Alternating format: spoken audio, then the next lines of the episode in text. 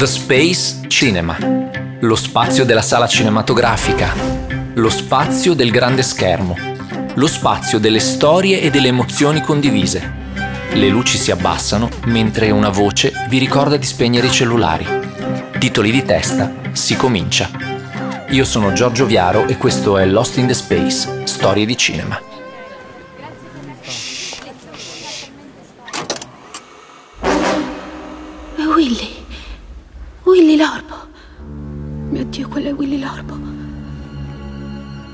Never say die, ovvero non arrendersi. È il motto dei Goonies, la banda di ragazzini che ha fatto sognare il mondo negli anni Ottanta, fissando uno standard per il cinema d'avventura con protagonisti giovanissimi che nessuno è più stato in grado di superare, tanto che il più importante fenomeno seriale degli ultimi anni, Stranger Things, omaggia ed è ispirato proprio a quel film.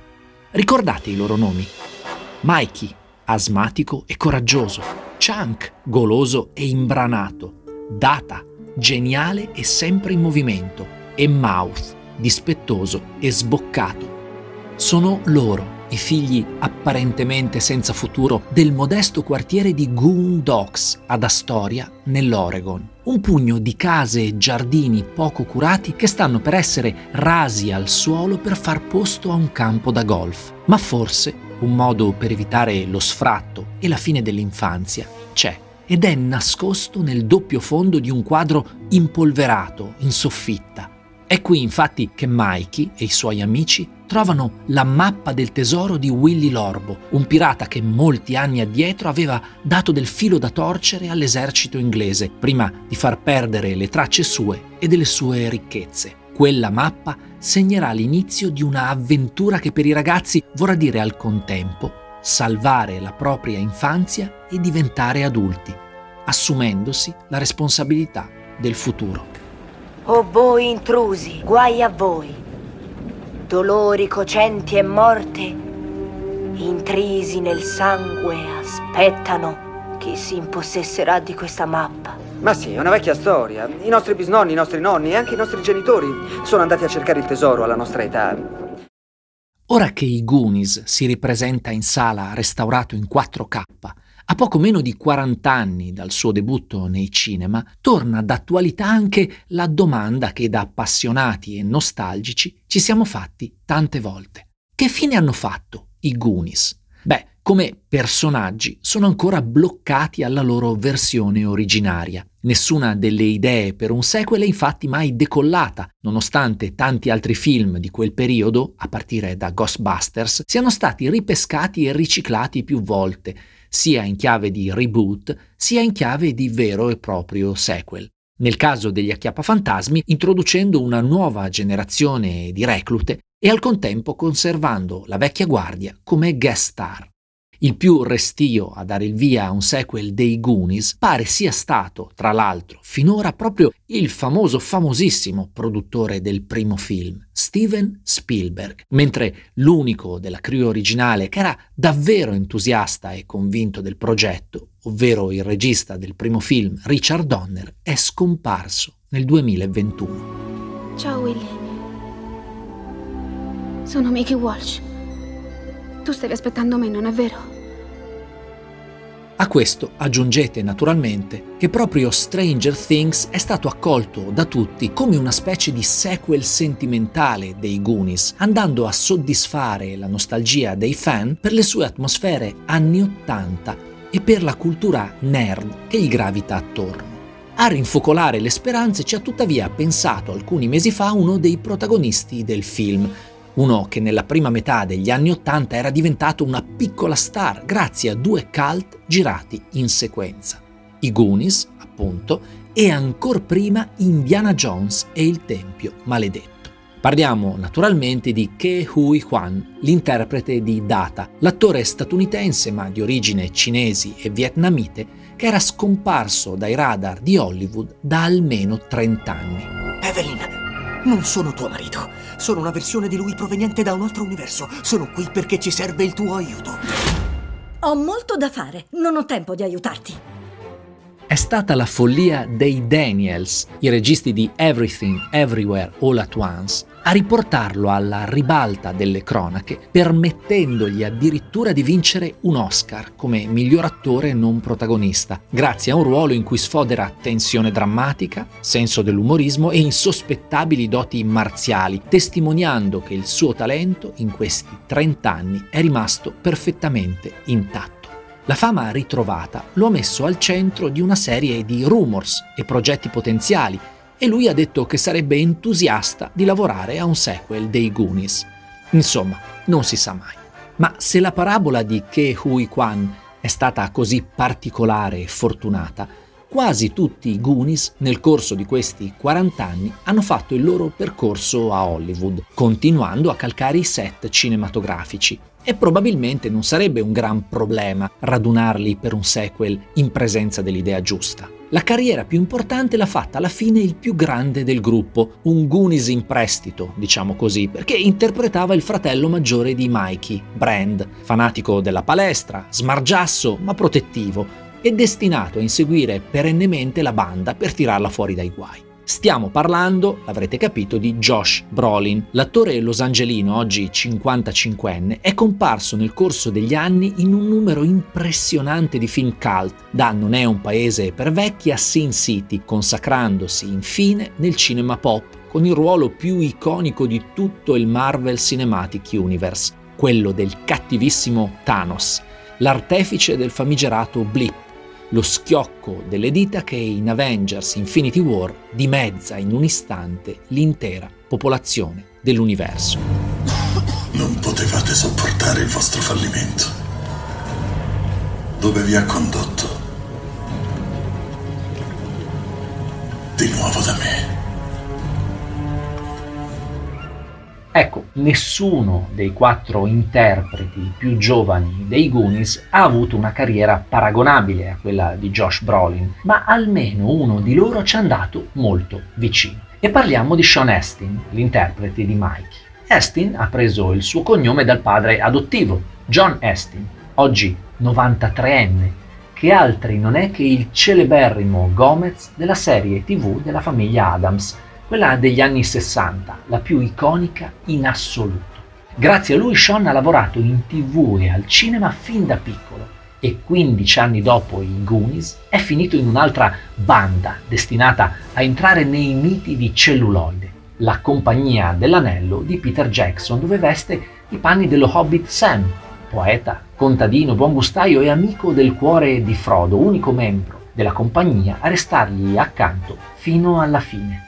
Ma Astin ha anche un'altra caratteristica unica. È infatti l'unico attore dei Goonies a comparire anche in Stranger Things, chiudendo il cerchio citazionista della serie. Il suo arco è tutto contenuto nella seconda stagione, alla fine della quale il suo personaggio, Bob, il fidanzato di Joyce, muore assalito da un democane durante la lotta con il micidiale Mind Flyer. Non lo dire questo, non lo dire mai! I Goonies non dicono mai la parola morte! All'appello del gruppo mancano a questo punto Mouth e Chunk, ovvero Corey Feldman e Jeff Cohen. Qui le cose si fanno molto più complesse e dolorose. Feldman è infatti stato al centro di uno dei recenti scandali sessuali legati all'industria del cinema. Nella sua vita un'ottima carriera è sempre andata di pari passo con una sfera privata piena di alti e bassi per numero di cult girati, non ha molto da invidiare a Sean Astin. All'inizio degli anni Ottanta, prima e dopo i Goonies, ha infatti preso parte a Venerdì 13, i Gremlins, a un altro capolavoro generazionale come Stand By Me, ricordo di un'estate, e a Ragazzi perduti. Ma anche in seguito, pur senza più vertici di questo genere, ha continuato a lavorare con costanza, per lo più in B-movie destinati al mercato domestico e in serie televisive. In una di queste, The Two Coreys, è al fianco dell'amico Corey Ham, tossicodipendente da molti anni e che scomparirà poco dopo la fine delle riprese.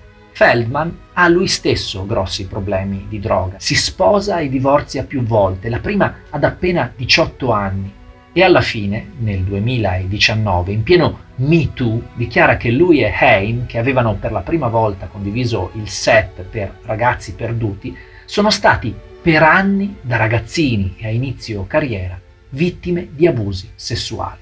Spaventato dalle possibili ritorsioni, all'inizio Corey Feldman non fa nomi e attiva invece un crowdfunding per finanziare un documentario sulla vicenda e pagarsi le spese legali che plausibilmente ne conseguiranno. Il film esce nel marzo del 2020. Si chiama My Truth, The Rape of the Two Coreys, ovvero lo stupro dei due Corey, e accusa direttamente di abusi sessuali un'altra star precedentemente coinvolta in diversi scandali come Charlie Sheen. Ma il film solleva molte controversie. Haim è morto da anni e non può più dare la sua versione e la madre di quest'ultimo si schiera apertamente contro il documentario. Inoltre, durante la premiere mondiale a Los Angeles, Feldman interrompe la proiezione improvvisamente, a metà, parlando di problemi tecnici, in uno stato evidentemente alterato, mentre pochi giorni dopo l'uscita del film afferma di non sentirsi più al sicuro e lascia gli Stati Uniti. Non c'è bisogno di aggiungere che Charlie Sheen ha sempre negato l'attendibilità di tutte le accuse. Quale che fosse la verità, certamente il caso Feldman resta uno di quelli tuttora meno chiari dell'ondata di denunce e prese di posizione seguite all'inchiesta giornalistica del New York Times sul boss della Miramax Harvey Weinstein.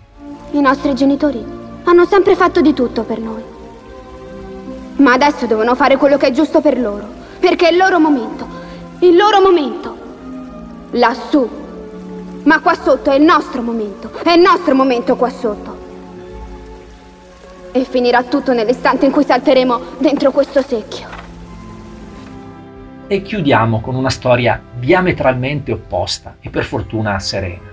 Quella di Jeff Cohen, l'interprete del pafutello Chunk, il ragazzino che distrugge tutto quello che tocca e che stacca e poi rimonta al contrario il piccolo pene del David di Donatello in miniatura che la madre di Mikey conserva in salotto, in una delle scene più celebri ed esilaranti del film. Jeff era tra i componenti del gruppo che erano partiti meglio con la propria carriera. Aveva fatto buona tv in serie come L'albero delle mele e Storie incredibili, e per il suo ruolo nei Goonies aveva ricevuto diverse nomination come miglior attore giovane in vari premi di settore. Alla fine, però, ad appena 17 anni ha lasciato la carriera artistica e si è messo a studiare legge, finanziato quasi completamente, tra l'altro, proprio dal regista dei Goonies, Richard Donner, che conosceva bene lui e la sua infanzia non proprio semplice. È diventato avvocato, è socio fondatore del suo studio legale e oggi si occupa principalmente di diritto dello spettacolo, che così in qualche modo è rimasto il suo mondo. Insomma, una bella storia. Ehi ragazzino, o ci racconti tutto o ti frulliamo. Tutto, tutto. Tutto, tutto. Tutto, tutto. Va bene, vi racconto tutto. Quando ero in terza ho copiato l'esame di storia. Quando ero in quarta ho rubato il parrucchino di zio Max e me lo sono messo sul mento per fare bosè alla recita della scuola. Quando ero in quinta ho buttato per le scale mia sorella Heidi e poi ho dato la colpa al cane. Eccole allora le vite dei Goonies, oggi cinquantenni e sparsi per il mondo. Alla fine sono cresciuti e proprio come accadrebbe in un ipotetico sequel della loro storia hanno affrontato destini molto diversi, drammi e colpi di fortuna, scelte buone e scelte pessime, matrimoni, divorzi, figli, lavori da artista e lavori più tradizionali. Resta il sogno un giorno di rivederli assieme, magari padri di una nuova generazione di piccoli avventurieri, con un'altra mappa del tesoro come quella di Willy Lorbo, stretta in mano sono l'anima più viva e persistente di quegli anni Ottanta che hanno cambiato la storia del cinema commerciale e di quella nicchia della grande narrazione popolare che sono i racconti di formazione. I loro occhi spalancati su misteri, baci e ricchezze, il loro coraggio opposto a multinazionali e piccoli mafiosi, la loro fiducia incrollabile nell'amicizia, saranno per sempre anche i nostri.